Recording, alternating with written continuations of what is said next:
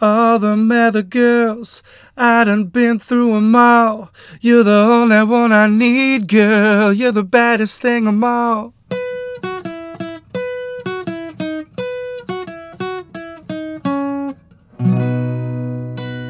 Welcome to Tete and Espresso, a CastBox original. I'm Tete.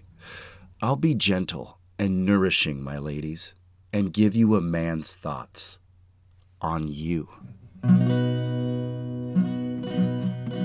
I've dated more women than you, probably ninety-nine percent more than you listening. And what are the best traits of women?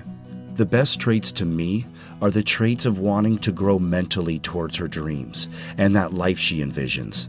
That takes a process of self-forgiveness, vulnerability, perseverance, and more vulnerability. That sexy A F trait of vulnerability allows for the other sexy trait, direct communication. Instead of saying, "Baby, would you rather?" she says, "Baby, I would rather. Can we?" And I would rather you tell me right up front, from the time we exchange numbers and say we're going to hang out, what you want. twenty-nine percent of the time, we aren't even meant to go out or be involved with each other based on you. The amazing woman having the sexy A F vulnerability and courage to say, "I just ended a long relationship. I want safe fun with you, you sexy six foot four man." Or, "I've been longing for love and a dream life with someone." Or, "I like my busy life and I'm looking for a constant, mostly monogamous, two times a week thing where we can both get our cuddling and romance fix in. I love my happy full life, but the touch of a man sounds amazing. Are you up for that?" It's not important that I respect you more from being so honest and vulnerable, which I and every other guy will.